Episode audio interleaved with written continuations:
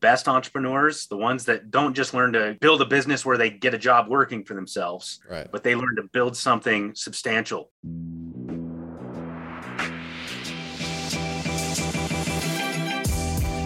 Great experiences build great leaders.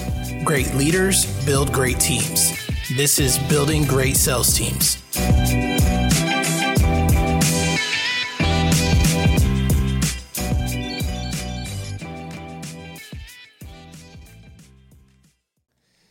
For me, it depends on like normally I feel like I'm a pretty intelligent cursor. I use it to to accentuate what I'm saying, but every now and then when I've had a few too many uh few too many beers, I forget the rest of the the uh the alphabet and the vocabulary. It's just those ones. That's all I remember. So Mine's when I'm when I'm playing rugby, and then all Ah. the all the curse words come out because that's how you play rugby with curse words. It's part of the Right. game, you know. what makes you run faster? Yes. Just like my shoot, my shoes, my fast shoes. Yeah, All right, man. We'll get rolling here. Let's do it. All right, guys. I- got Carson Porter today. He's the founder and owner of Red. Why do I keep saying Red? Agency I know. Syndicate Rev. Rev. Rev. Rev. Like your fast shoes. 70 plus episodes have not had it this is much of an issue with the intro. Dude, just be like, I've got Carson. He's Caucasian as fuck. and we're gonna talk for a He's minute. Caucasian. He's rich. Listen to the man. All right, guys. I got Carson Porter today. He's the founder of Rev Agency Syndicate. They coach insurance agents how to develop skills and grow their business. He's also a general agent himself at High Point Insurance and Advisors. Uh, he left home at 18 to sell satellite TV door to door, worked all over the U.S., transitioned into insurance, and led some of the biggest carriers in the nation for life insurance and annuity sales year after year. Using a similar model, he went on to grow and sell not just one, but two insurance agencies over the course of his career. This all led to his purpose at Rev Agency Syndicate, leading others in insurance through coaching, consulting, and speaking. Carson, welcome to the show, brother. Thanks for having me, man. Absolutely, man. So let's just get started in the beginning. You know, like, how did you start out knocking doors? How did that come about? Um, you know, like most kids end up knocking doors, um, especially in the community I grew up in. I grew up in a finished high school in a, a small community in southern Utah where there's lots of Mormons, frankly, and, and knocking doors as a Mormon is uh, is a pretty um, pretty normal thing. So you could say, you know, the kind of social norm uh, was already preset for that. But um, but I wanted out of that town, man. I just wanted out any way I could get it. And one of my buddies, his older brother, had done some door to door stuff, Mhm. um, primarily on the technician side. And they were getting ready to head out for another summer office, they called it, in Fort Wayne, Indiana. And I was like, sign me up. So graduated, you know, we hit grad night, partied real hard. And the next morning, bright and early, I was on the road for Fort Wayne, Indiana, and didn't look back. So I guess what what made you capitalize on an opportunity like that? Uh, I know that, like in your profile, you talked a little bit about you know your parents struggling with money and stuff like that when you're growing up. Was it kind of that allure of hey, I can go and make a, a bunch of money, or was it more go and hang out with my boys? Um, kind of a little bit of of both and everything, right? So, um, you know, we grew up pretty. Uh, what, what's a good way to put it? We we didn't grow up with money, right? yeah, um, I, I, I want to make sure I'm kind to my parents because they're really good people, but but we didn't have money, um, and that was always something that I saw that it's not like money's everything, and money doesn't buy happiness, but try and buy anything in this world without it, including your own time back. You don't even get your own time back without money, and so I recognized very early that money was important, and I don't need to be, you know, a, a billionaire and and this and that and the other, but I want to have enough of it to where money does not control me. It's not the reason I make decisions. I make decisions for fit on my values and my focus, as opposed to can I afford it, right? right. And even uh, at 18, that's I was having the inklings of of these ideas, and so certainly it was a a revenue opportunity that I felt like I couldn't pass up. You know, my buddy's older brother had gone out the the summer before And, you know, it, it wasn't huge money, but for an 18 year old kid to go out and in three months make 20, 30,000 bucks, that's, that's pretty crazy. You know, that's, yeah, that's pretty huge. that's what my old man was making after years in, in, in his industry. Right. And, and so it's like, man, that's what an opportunity. And then at the same time, it's, yeah, let's, let's get the hell out of Dodge and hang out with the buddies. Let's go across the United States, drink beer, have bonfires, and do everything in between. So it was a great time. There was a lot of allure to it, um, but I'm I'm glad I made the decision to do it. It opened my eyes to a lot of things. So yeah, it makes a lot of sense. And we had a a, a connect call the other day. Yeah. Where we uh, just just chopped it up over some coffee, and uh, you talked about how when you first got the opportunity to get into insurance, you utilized that door to door model. Can you talk about that transition a little bit?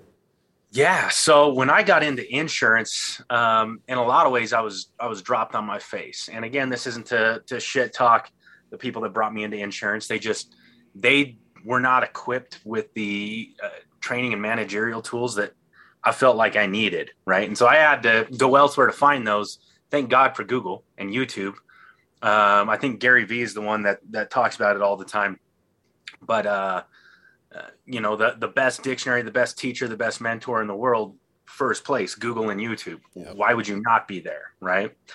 Um, but yeah, we were we got into insurance, and I was failing. I was falling flat on my face, um, which which sucked. Right, we were on the verge of bankruptcy, foreclosure um, I'm not going to say we were on the way to divorce, but we weren't tracking a very good um, relationship at the time, primarily because we were fighting about money. We had a brand new baby, and just everything felt like it was falling apart. Right. Mm-hmm.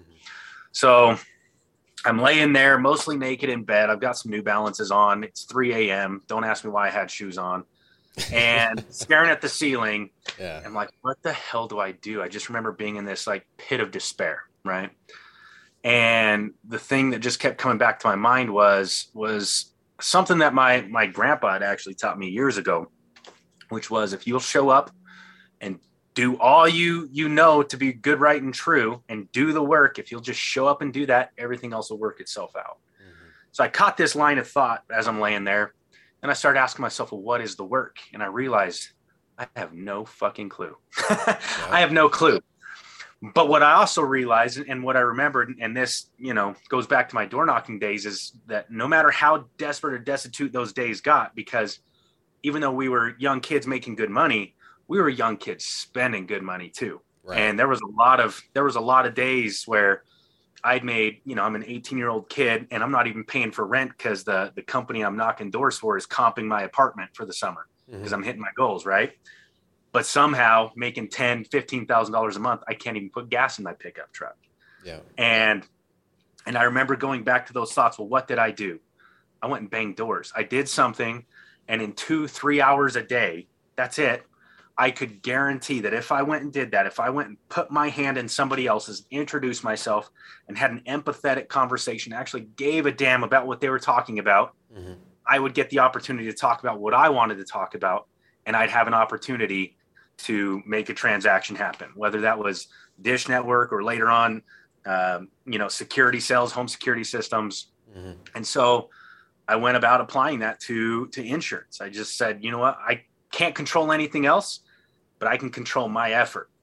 And so I woke up the next day, got dressed, got ready, and went out and hit the doors. And that first day sucked. I don't think I got a single person that was interested. I was probably out for two, three hours but it's because I had no I had no experience doing that for insurance. I didn't know what to say. I just knew if I showed up, I'd figure it out. Mm-hmm. Right. Well, as I laid there in bed after the first day, thinking, "My God, is this worth it?" I just kept thinking, "Yeah, all the conversations you had were conversations. They just weren't relevant conversations. But you're the one that didn't bring the relevancy to the table." So the next morning, I got up and instead of hitting the doors first thing, I spent a couple hours sitting out by this this little lake there in in uh, southern Utah called Baker Dam Reservoir.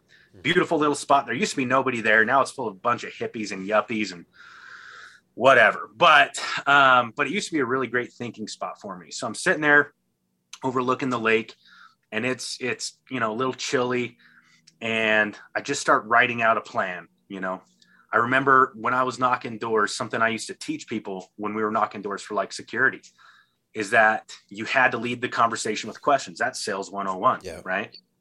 But I remember teaching them that my questions, uh, the way I designed my questions, and the reason I was having success on the doors wasn't because I just had questions. It wasn't just willy nilly, and I wasn't just asking them, you know, the, the basic generic stuff. My questions were set up like guardrails, like guardrails at a at a little kiddie ride at Disneyland. Yeah. And the conversation is that go kart in between. And that go kart can go anywhere it wants in between those rails, but those rails are there. And mm-hmm. I know for a fact that because my questions are structured this way, at, at some point or another, that conversation is going to get from point A to point B. It can't get turned around. It can't this, it can't that. It might get tripped up. It might slow down, but it is going to end there. Right. Right. And so, with that in mind, I started developing some conversations with questions around insurance. And then later that afternoon, I took those questions and I decided, hey, like I'm already burned out. My brain hurts. Yesterday friggin' fried me, but I'm going to go hit some doors. I'm going to knock 50 doors. If nobody answers, that's okay. I'll knock 50 more tomorrow, but 50's it. That's my number. Right.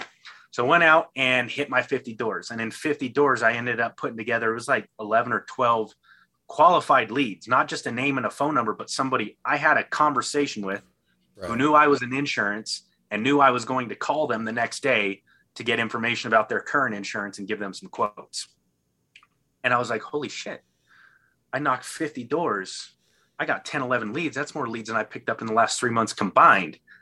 I, the next day, call those leads Mhm. and I end up getting information to run quotes with like eight of those people. I mean, super high conversion rate, right? Right. I'm like, holy shit, there's something to this, I think. Mhm. And so then I just made it part of my day every single day. I was going to go knock doors and I upped that to 100 doors a day.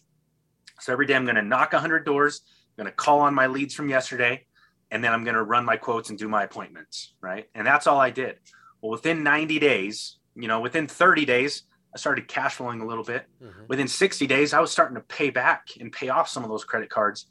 Within 90 days, I got so far ahead financially doing this, Mhm. I was able to make my first hire. My first hire, everybody told me you need a customer service representative. But I looked at it and I was like, shit, I'm good at this paperwork stuff. It takes me 20 minutes to bang it out after hours. That's it. Right. Instead of hiring that, I'm going to hire someone else to bang doors with me. I want I want revenue first. That's where my moral obligation lies. Yeah. I hired another door knocker and um, started having him knock doors with me. And I mean, he was a trip, but it ended up being a, a really good relationship. And him and I developed a good friendship over it o- over the course of time. He knocked doors for me for years. Yeah. Um, and we just kept rolling through time. It, it grew into a, a sales team in this small town of nine, ten people banging doors all day, every day. I started sending them across the state and into other states to bang doors um, Mhm. for insurance. We ended up leading several carriers uh, for years and years on production for, like I say, life insurance and annuities. We even did very well with the home and auto, the property casualty stuff, all from door knocking. But that all spawns or goes back to that moment in time where you know I'm an 18 year old kid that just wanted to drink some beer and go hang out with my buddies and learn to bang doors. So No, that's beautiful. I love that story, especially the part about where you're. It's 3 a.m. you're laid up in bed. You know, you're, you and your wife are headed to divorce, bankruptcy, the the, the typical story, right? That Yep. you end up there, and uh, sometimes it's in those low points where we basically we get the most creative, right? Um, you know, early early in my career, my favorite times were were all the challenges and everything because I had to be creative to overcome them. You know, and as you get older and older, you have less challenges because you're more experienced and you, you know, you're able to deploy systems better and stuff like that. But you know, every now and then you, you come across these huge challenges that you can't get past, or you're in that moment of despair is where you're you're you're most creative. You know, you almost try to recreate it. It's kind of like, you know, why we recreate pain is to Yeah. is to ignite that creativity again. You know, whether it's that's. Oh, sorry, I don't mean to cut you no, you're good. Go ahead. I was just going to say that's that's exactly what I've found over time as I've gotten into higher and higher spheres and circles of influence, hmm um, networking with entrepreneurs like yourself and and others. Is that the best entrepreneurs, the ones that don't just learn to build a business where they get a job working for themselves, right? But they learn to build something substantial, right? They uh, whether they they are as an intentional about it as we're talking or, or not, what they end up doing is remembering or or being in those moments of despotism and being forced to become creative mm-hmm. and they recognize how productive that was and so in the future going forward even though times may not be that desperate they put themselves into desperate situations and desperate desperate mindsets mm-hmm. um, to again recreate that creativity on an ongoing basis and and it's a different kind of desperate right it's not right. desperate or, or destitute in the sense like it was before but there's a reason why one of the most effective ways to plan for a business owner or for partners isn't to sit down in your office and do it right. it's to go get a hotel in a new city in a new place where you have no friends nothing going on and even though you can afford the hotel 10 times over and there's a beach right outside the window you're gonna go hang out at as soon as you're done. Mm. you're in a weird place. It feels a little uncomfortable. There's people around you having conversations you have nothing uh, to do with. And it puts you in this place where you can reconnect to this moment of of creativity mm-hmm. uh, out of necessity. And it allows you to to go so much further forward and faster which is really really cool. So absolutely. Absolutely. So so you recognize you have this ability already from your days in door to door. You executed on that ability again, and then the first thing you say is, "Okay, I need to hire." Everybody else has customer service, but you stick to your gut. You hire the appointment setter, essentially the the the setter in in your model at that time, and then it's just like wildfire from there. And that's kind of what is that is that what led you to becoming uh, a national leader in life insurance sales, or did you start adding in other other marketing mediums at that point? Um, we started doing some other things, but at that time it was primarily that. Um, what we did, we would knock doors for like home and auto insurance, right? Mm-hmm. Um, and with the cost load to have somebody knock a door and pay pay them for it, and I didn't make any money selling the home and auto insurance up front, so it was it was almost what we call a loss leader, mm-hmm. right? Yeah. But we also use that same process of developing quality conversations in those guardrails to ensure the efficiency and efficacy of a cross sell to life insurance and retirement planning. Right. That's where I made all my money. That's where I recognize, okay, well, I can get in front of people with home and auto, but I can't make money on it because I can't scale it enough and there's not enough revenue in the first year in it. All right. the revenue is in residual on the back end, right? right? But I can make my revenue, I can cash flow everything I need off of this life insurance and and retirement planning conversation. And so we've mm-hmm. got to get really really good at cross selling that. And so industry standards on those cross sells are in the single digits. Um, I mean, it, gotcha. it's pretty low. You have a hundred clients, you're going to do life insurance and or something retirement planning with 10 or fewer. And, um, you know, at the time we weren't as good as we were by the time we, we left that particular company mm-hmm. uh, and open up an independent agency. But right off the bat with the intentionality behind designing those conversations, we were in the 30 to 40 percentile oh, wow. um, on that conversion rate. Yeah, you're right. Left, it is very segmented. You know, yeah. I, I, I, know some of the top home and auto people in South Texas, and they're they're not the top, you know, life insurance and financial planning people. You know, that's a completely different section. It's very segmented. Yeah, and you guys so are what, able to bridge that. Yeah, we bridge that, and and it's not like because you can't you cannot be the best at everything, right? right? But if you're willing to scale, hire, train, and maintain a team, your team can be mm-hmm. the best at everything in that sector. And so we had home and auto specialists. Uh, myself, I led our, our life insurance and retirement planning um, section of our, our agency. And it was almost like having multiple businesses within one business. And we all trained and, and, and worked together and coordinated and cooperated to make sure that, that again, effectively we could cross sell whether I brought someone in for life insurance, let's make sure they get home and auto, mm-hmm. or vice versa. By the time we left, that cross sell ratio was approaching 80%. percent mm hmm um, so if we have that same 100 people come in the door for home and auto insurance, yeah. we're going to get 80 of those um, to do life insurance and or retirement planning with us. So that's that's where we started doing really really well um, on even a national level with those things was just realizing that we've already got the opportunities in our door. They already know, like, and trust us for one thing. Right. All we have to do is is exactly what everyone else is already doing. Just the agents you know, mm-hmm. right? What are they doing when someone brings up, "Oh, hey, do you life and do you do life insurance?" Instead of instead of them saying, "You know what? I personally don't, but we've got someone here in our agency that does." They're saying, "No, we don't, but I've got an agency that does." They refer it. Right. They don't monetize that moment. They don't do anything about it. When in reality, they could increase. I mean, the numbers are staggering. Uh, yeah. Uh, if we get into like just home auto life, and and we're not even talking the like cash value life insurance, whole life, infinite banking, just term life insurance, right? With just adding term life insurance through a, a quality conversation or a quality conversion to a home and auto account, mm-hmm. you can triple your first year revenue per account on average. And that's based on industry averages for premium dollars, which is how insurance agents are paid. They're paid a percentage of premium, right? Okay. But that's insane. If you could have half your households coming in, triple the revenue mm-hmm. in the first year, how much more effectively could you run an agency, grow an agency, scale yeah. an agency?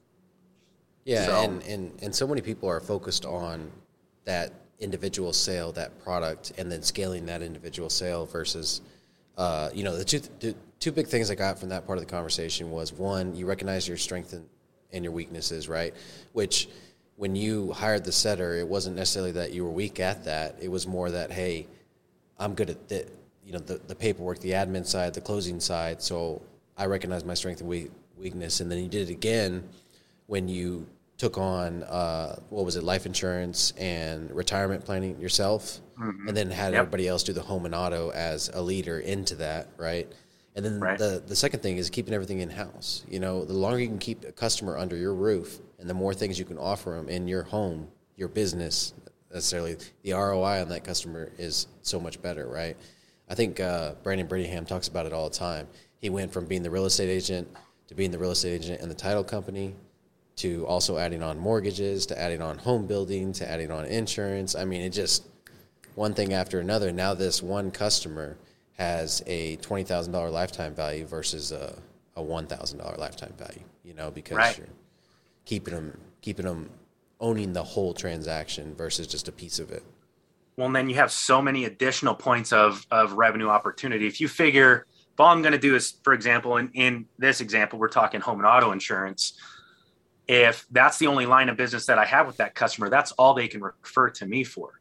And the only people they can refer to me are people that they feel like are in that, their network that have a need for home and auto insurance. But if they have home and auto insurance, life insurance, health insurance, dental insurance, they're doing this with me, they're doing that with me, they're doing these other things with me. All of a sudden, I become that connection point for everything. So that's actually something we teach our agents. Mm-hmm. We go above and beyond insurance. We get into let's refer out mortgages, let's refer out to realtors, let's refer out to the solar guys, let's refer out to auto repair technicians, let's refer to to anything and everything and let's learn to monetize each of those moments it doesn't have to be significant right. but if you're an auto repair shop and i send you a $3000 valve job that mm-hmm. you know my my client called me to ask hey will my insurance cover you know fixing my engine because it's it's i think it's broke they always do by the way and no your insurance doesn't cover it but they need an auto repair shop if i've got an auto repair shop that's willing to pay me five bucks to take excellent care of my customer right. my customer is going to be thrilled about the quality referral. Mm-hmm. We're going to get an extra five bucks we didn't have for doing work we were going to do anyways. And now every time they have somebody that needs uh, any automotive work done, they're going to that shop. And who's that shop referring them to when they do have an insurance need? Right, right back to us. So there's so many, so many additional lines of revenue mm-hmm. by just increasing the depth of our service base. But in order to do that, again, you've got to be willing to invest into your business and, and what you're doing because you can't do it all. Your time, your energy, even your ability to retain knowledge and be excellent at a thing. Right. It's all finite. Mm-hmm. And you've got to be willing to spend the money to bring in other experts, not not bullshit ten dollar an hour people. Right. That's not going to grow your business. You got to bring in experts. So. No, that makes a lot of sense, and then the referrals become exponential at that point. Yeah. You know, and it's like you're saying, having a small piece of a shit ton of business versus a, a big piece of just your business is is a game changer. You know. Yeah. So you, you spoke a little bit about how y'all lead your agents to that multiple revenue stream, the exponential referrals and stuff like that. At, at what point, what was the pivot point at which you were like, hey, I've built something amazing here and I can teach others how to build it without it being like, oh, I'm helping the competition? Yeah. So, um, first of all, I've always, maybe, maybe not always, but, but one thing that bothered me, this goes clear back to auto repair, right? Is that we are in this small town and nobody wants you know some of the the national brand quick lube places doing the the heavy work like motor jobs and and that kind of stuff. But all the independent mom and pop shops are so busy shit talking each other back and forth. The consumer mentality around mom and pop shops is downgraded so far. All of a sudden they're over it at quick lube you know xyz getting a motor job done by somebody that has no business doing it because right. those types of businesses are they don't always hire the most qualified people for that right? right. It was like holy shit if we would all just like there's so much work to do here. Yeah. If we would all just talk each other up we'd probably all have more work and make more revenue. And so i was having these thoughts clear back in in the auto repair days um, growing up that way. When i got into insurance i started thinking the same thing. Like every in i've never heard uh, it's becoming more popular recently, but I like to think I'm part of that change. Um, we've been pushing really hard on even a global level in global organizations to change insurance agents' perspectives about other insurance agents. Mm-hmm. Um, and, and, we've been very active and involved in that. But, but when I first started, everywhere you went, you know, Allstate's talking shit on State Farm, and State Farm's talking shit on farmers, and farmers is talking shit on American National, and everybody's talking shit on somebody else in between. Yeah, it's like no, they're all another version of the same crap. They're all regulated and held to the same standards and and this and that and the other. And you get in an accident and you have a quarter million dollars in coverage. Geico's quarter million pays the same as State Farm's quarter million, and their quarter million is like, you know, we don't have to shit talk or or downgrade each other um, in the consumer mind to go further faster. So that was that seed's always kind of been planted. I haven't ever felt um, a, a scarcity mindset, mm-hmm. I guess is, is what it comes to. Yeah. Always felt very abundant in that way. There's so much to go around. If if we all just collude together, we'll all get more, frankly. Um I started, this was clear back in 2018. I mm-hmm. started mm-hmm. coaching a few people on the site. I because of the success we were having, my phone was blowing up with right. people calling me, What are you this? doing? Yeah. And I was taking calls um from from agents all over the country at the time, spending two, three, four hours a day on the phone, and it started to cut into my ability to get things done in my agency mm-hmm. that I needed to do. And so I said, okay, well, if I'm going to spend the time on the phone, which I recognize I really enjoy doing, I need to be able to hire somebody else. But if I'm going to do that, I got to pay for it with revenue. So I got to start charging for this. Right. So I started charging people one-on-one call for one-on-one calls. You know, it was like a thousand bucks a month or something like that. And um, every week we'd get on the phone for an hour. But it got to the point where I'm talking to 20, 30 agents every single week. And you're like, you're dealing with that many people who all have their own problems. And I'm just like exhausted. Now, right? now it's, uh, now you're going from being the setter and the closer to actually building on a business again. you know, you're like exactly. restarting the whole journey and, and, doing it in 20 different places 20 different states 20 different like it's just it was exhausting. And so that's what made me sit down and, and reimagine okay i really love this helping other agents probably because i didn't get the help i felt like i needed. Right. And i was in, in a lot of ways left to twist in the breeze in that regard right? Your purpose is igniting now.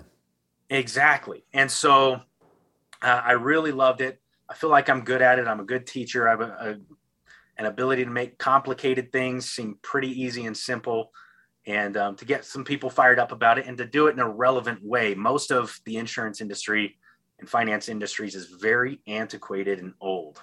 Mm-hmm. Um, and so we were able to have a little more relevant conversation with a younger crowd that's taking over the business, frankly.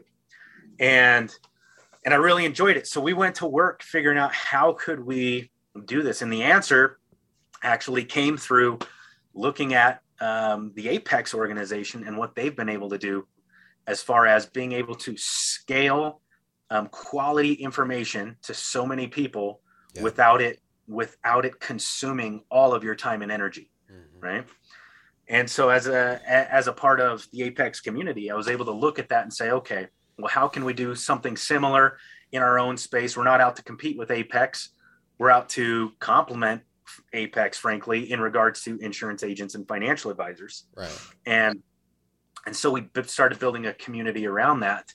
And um, over the course of time here it's turned into a community of thousands that were able to reach out help.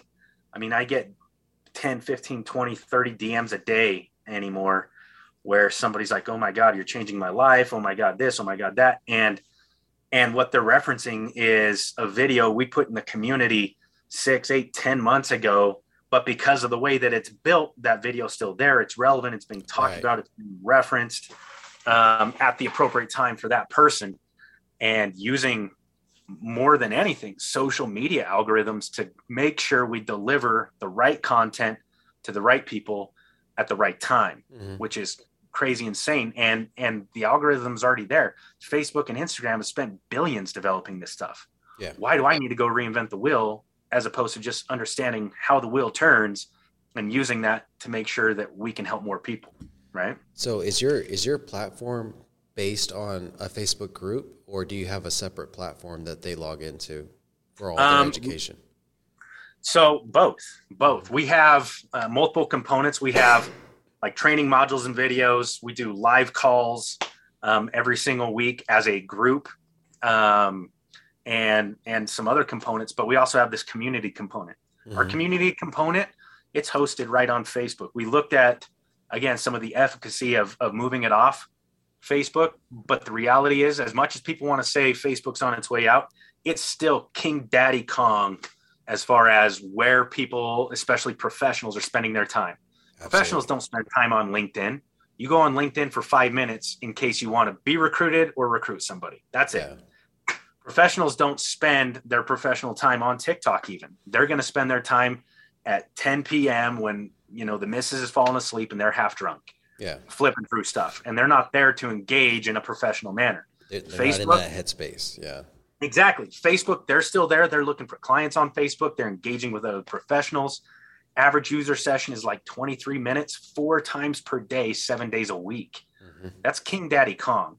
So if they're already there, why am I trying to move them somewhere else? I've, I've seen several other communities try to move to their own app or their own their own platform, their own forum. Yeah. And those communities end up falling apart and coming right back to to Facebook, right? So so yeah, we we host a lot of it there.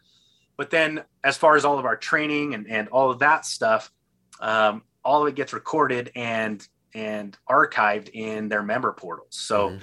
they have member portals right from the Facebook groups. They can link right over to it. We just uh, hang it as an iframe, and they're able to go back and forth between the two without any issues. When we do our, our live calls, we run them as Zoom calls uh, because it's one of the easiest platforms to get multiple people in, in one place talking. Right. But we always live stream it back into the group. So we complete this circle of engagement, frankly.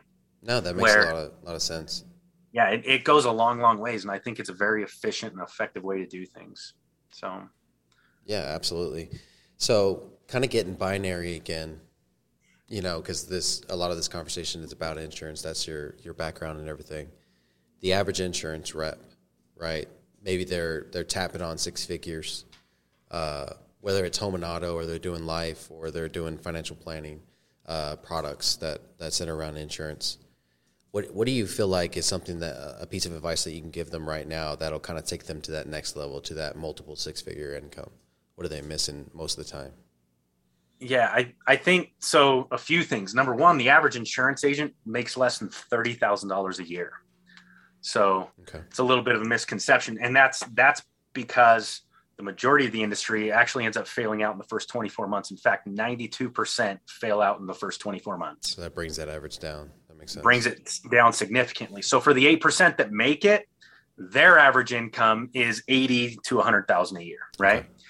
So I think there's different reasons or different things everybody can do at these different levels, and that's actually how we built our program. We we solve for four problems.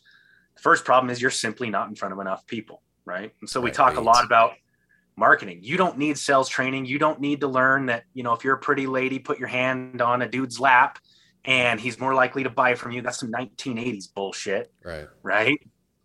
You don't need that. You need to simply be in front of enough people. So we need to spend all of our time and energy figuring out how to get five new qualified leads per day, five days a week. End of mm-hmm. story. If we're underneath that, then then we have issues.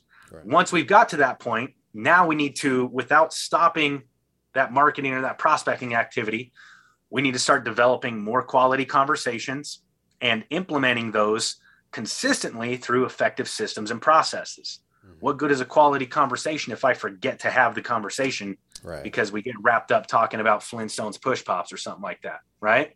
well, and you guys, Does me no good. you guys developed a CRM to handle Yeah, that, so we- right. Exactly. We developed a CRM to handle that. And the agents that come into our network, a huge portion of them start using that CRM. It's got templates, pipelines, campaigns, all sorts of stuff already ready to go. They just need to plug their customer base into it, put their name on it, and send it off. It doesn't have our name on it. I don't want your customers. Like you go get those. Right. Right. Um, but in those two little changes alone, by just developing the marketing, that alone is going to take you from that 15, 20, 30,000 dollar a year mark to that $80,000 a year mark. That's the difference. Mhm. Is you're just in front of more people. What takes you from 80 to 100,000 a year to 200, 250,000 a year is developing or improving the quality of your conversations and implementing effective systems and processes. So that's that's at that level that's my my advice. If you're stuck there, you probably don't have an automated calendar. You're probably not utilizing a CRM like you should be. You're probably not following up like you should be. You have so much shit falling through the cracks. That's the difference between 80,000 a year and 160, 200, 250, right? Once you're stuck at, at 250,000 a year, your biggest problem is probably scaling. You're not investing back into your agency in the form of human, human capital enough. You may say, and I have agents all the time that are like, oh, well, shit, I have a CSR. What is that doing for your revenue? Right. Probably nothing because most people don't run their CSRs as a revenue producing piece. They see it as a as a sunk cost, Yeah. right? I have to do it and blah blah blah. What a what a shitty way to look at it number 1. You sell through service. Your CSR should be making 2x revenue versus what you're paying your CSR if you're doing it right. Mhm. But number two, you should also be investing into the sell side, the, the revenue producing side. More marketers, more appointment setters, more closers, right? Right. We got to scale and and diversifying through your services at this point. Mhm. So that's your biggest problem there. That doing that alone, like if you figure out and you implement a system that guarantees a quarter million dollars a year, and then you go hire five other people and you plug them into it, they're all going to take a piece home. They're going to make a good six figure income Right. but you're going to get to keep 50% on top of that. Now all of a sudden you're doing 500, 700, 800,000 a year. And once you're doing that, you have this machine. It's just churning. Okay. And that's step number four. When you're stuck at five to 700,000 a year, how do we break that million dollar mark? You have a machine that's churning. It's pumping in leads. You got five or 10 people doing five leads a day each, right? Exactly what you taught yourself to do and you've got effective systems and processes that all of them are utilizing to develop and and and control those conversations and cross sell and everything in between great and you're hiring and you're implementing and you're doing all these things with with more and more individuals every single day but you're still stuck at five to seven hundred thousand well now it's time to step out of this machine that's converting on simple conversations like home auto and life insurance Mhm. or health insurance or medicare supplements these are these are entry level conversations Right. and now we're going to start cross selling advanced concept conversations. You're going to start doing commercial insurance. You're going to start doing bigger commercial. Going to start doing group policies. Uh, in my case, we started doing advanced wealth management concepts for the people that were already in our book. I don't need to go look for millionaires. 8% of everybody in the United States has a net worth over a million. Yeah. I just need to go get 100 new clients uh, into my book of business. And there's eight of them right there that have a net worth of a million dollars that I could potentially help. Yeah. Right. And so now when you're able to do that, the commissions, the revenues on those big conversations, they're certain they're significant. They're 50, 100, 250, a million dollars for a single policy. Mhm. Right. You don't need many of those in a year to take your business from 700,000 a year to a million, 2 million, 5 million. Yeah.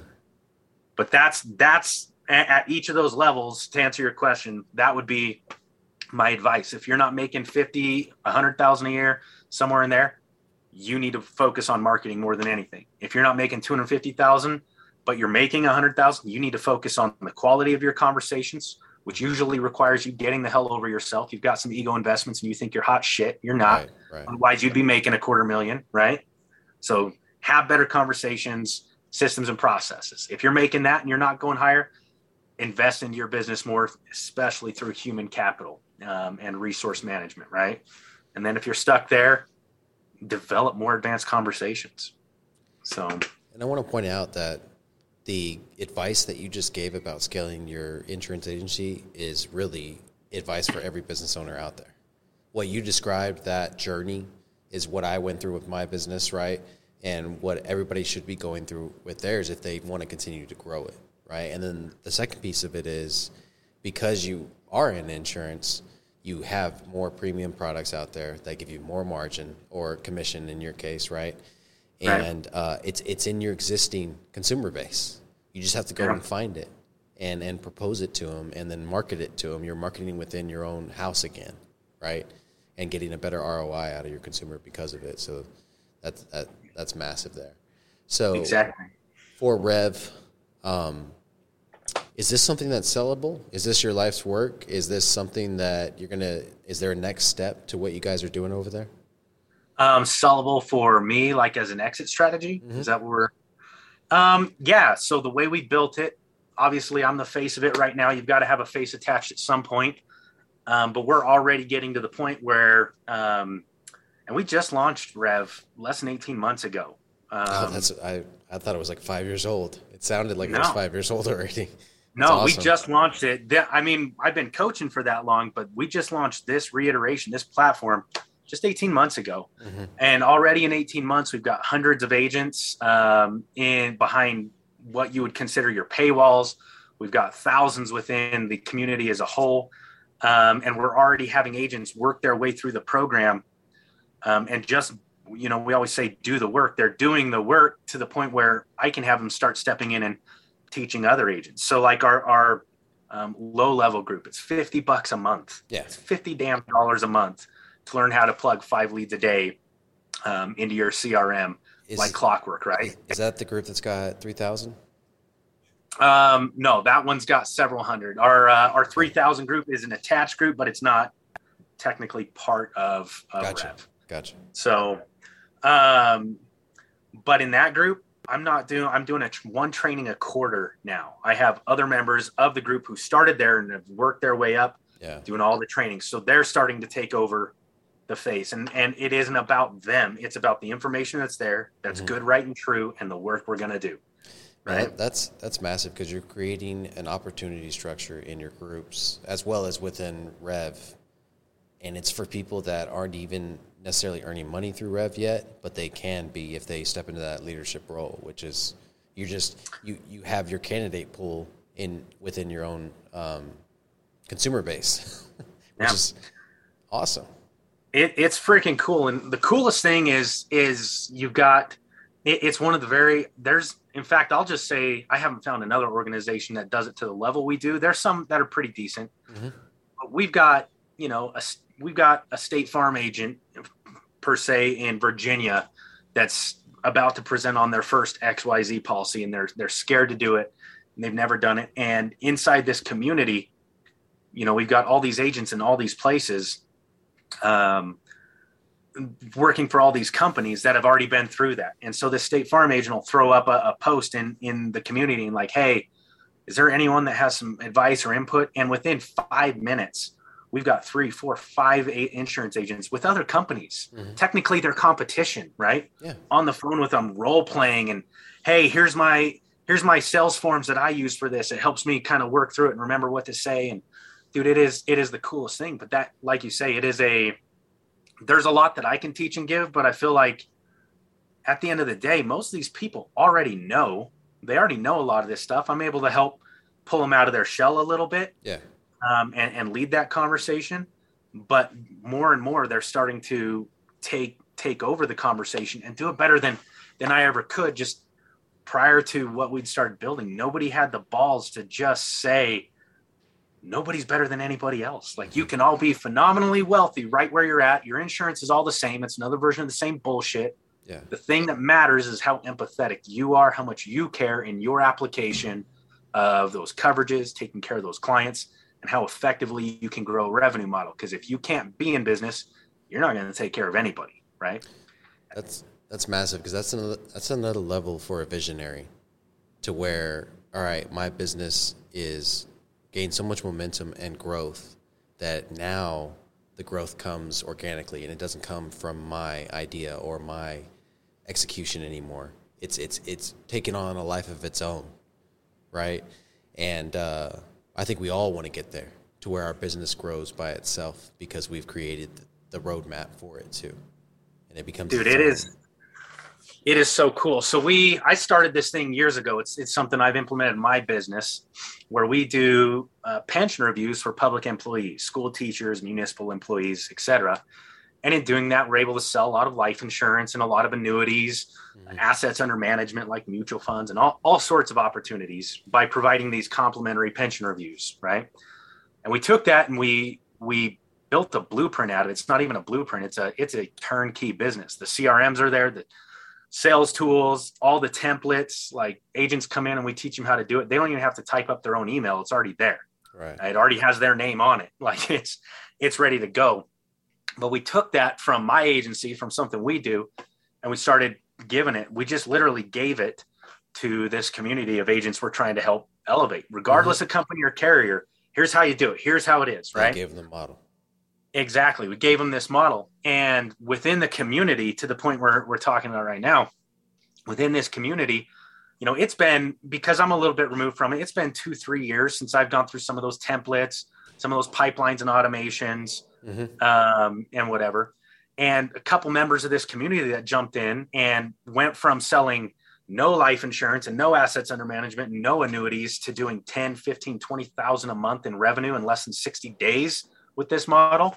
Yeah. Um, what they've done is they've taken it and now they're working together, colluding. I mean, again, across different companies, carriers all over the nation, they're colluding together together to rewrite the templates and uh, and the campaigns, make them a little more relevant. Yeah. Pre-COVID uh, environment is very different than post-COVID environment, and so there's different language we want to use.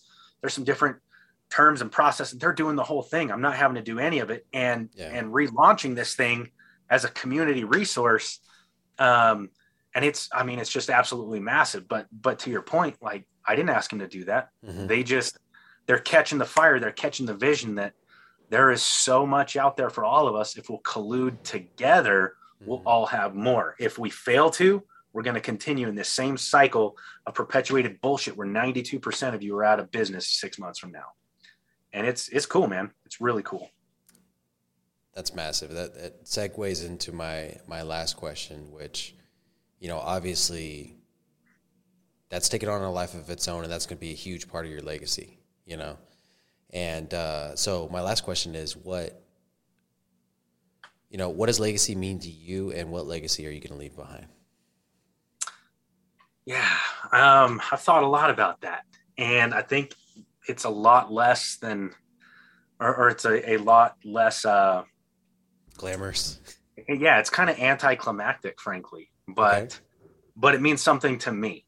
So like my legacy, I like I can give a shit about jets and boats and this and that and the other. What I look at is I go back to when my first boy was born. Both my boys ended up in NICU for a while. Mm-hmm. And again, we just started this insurance business. I feel like the weight of the world is on my shoulders. I don't know what I'm going to do. Right. I remember sitting there in the in the chair in NICU with my boy. Um, I was alone with him. My wife was asleep. Got tubes coming out of him, needles all over, and I'm just holding him. He's so tiny. They give you these like green, what do they call them? I don't even remember the sucker things. Mm-hmm. Um, pacifiers. They, pacifiers. That's yeah. the word I'm looking for. it's like this green one, but it's he's so small it literally covers all of his face except for like his eyes. Yeah. Right and he's his eyes are closed and i'm just staring at him in the depths of despair like woe is me woe is me right mm-hmm. and he opened just one eye and it was like you, you know you've seen a show where uh, you just like zoom into the universe Right. And it just felt like that. I just got lost for just a, a moment in his eyes. Mm-hmm. And, um, and just everything started making sense and clicking. And since then, it, I've just had this overwhelming feeling of, I, I don't even want for me. I want for them. Right. And I've caught on to this, this mindset to, to the point of legacy mm-hmm. that, that I feel like is a very driving force for me. And the mindset is really a realization that the propensity of mankind is to simply want to do a little bit better than your daddy did before you. You know, to that point, that's all I'd wanted. I want to do a little bit better than my old man did. That's it. That's what most people want. But I want to make damn sure. And in that moment, I realized I want to make damn sure that if that's all my boys end up wanting, they never want more than to do just a little bit better than me. Well, mm-hmm. I want so fucking much for them that a little bit better than what I did is something significant and impactful and will change the world for forever. And so I've got to set the bar so damn high so that if mm-hmm. all they do is a little bit better than me, that they're leaving their own legacy by default. And to me, that's that's legacy. That's what I'm trying to do. So I know it's ambiguous and anticlimactic, but that's it. No, but it makes so much sense. You know, you know, a lot of people talk a lot about being the one for their family, right? And mm-hmm. maybe it's not necessarily the one, but maybe you just accelerated your family tree in terms of legacy, you know, by a couple hundred years instead of just the years that you actually lived. You know what I'm saying? Right. Like you accelerated their mindset, you accelerated their values, you know, you, you accelerated their uh, ability to earn so much more in your lifetime than anybody did before you you know? Right. And so uh, I love that. That's a great answer. I appreciate that.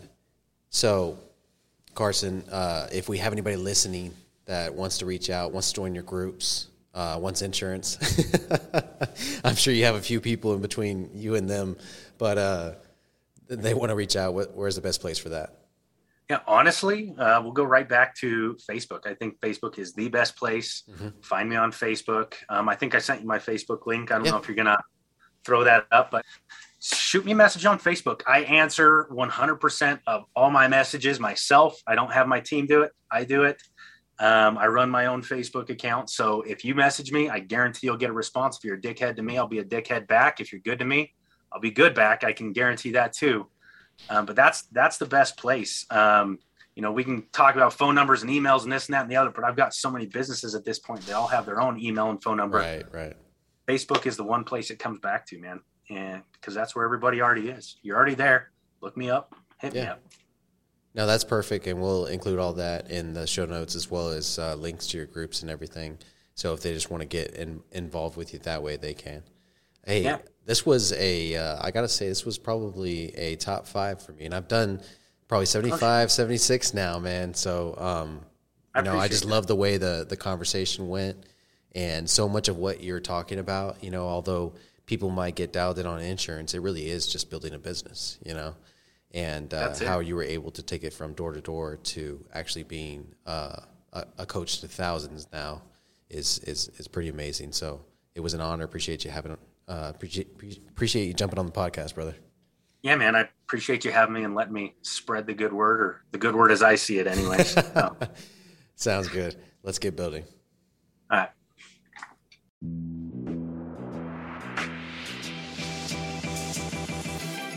Thank you for joining us on this episode of Building Great Sales Teams. We appreciate it. Make sure you like, share, and leave a review wherever you consume podcasts and subscribe so you're notified when we release new content. Great sales teams aren't recruited, they are built brick by brick. Let's get building.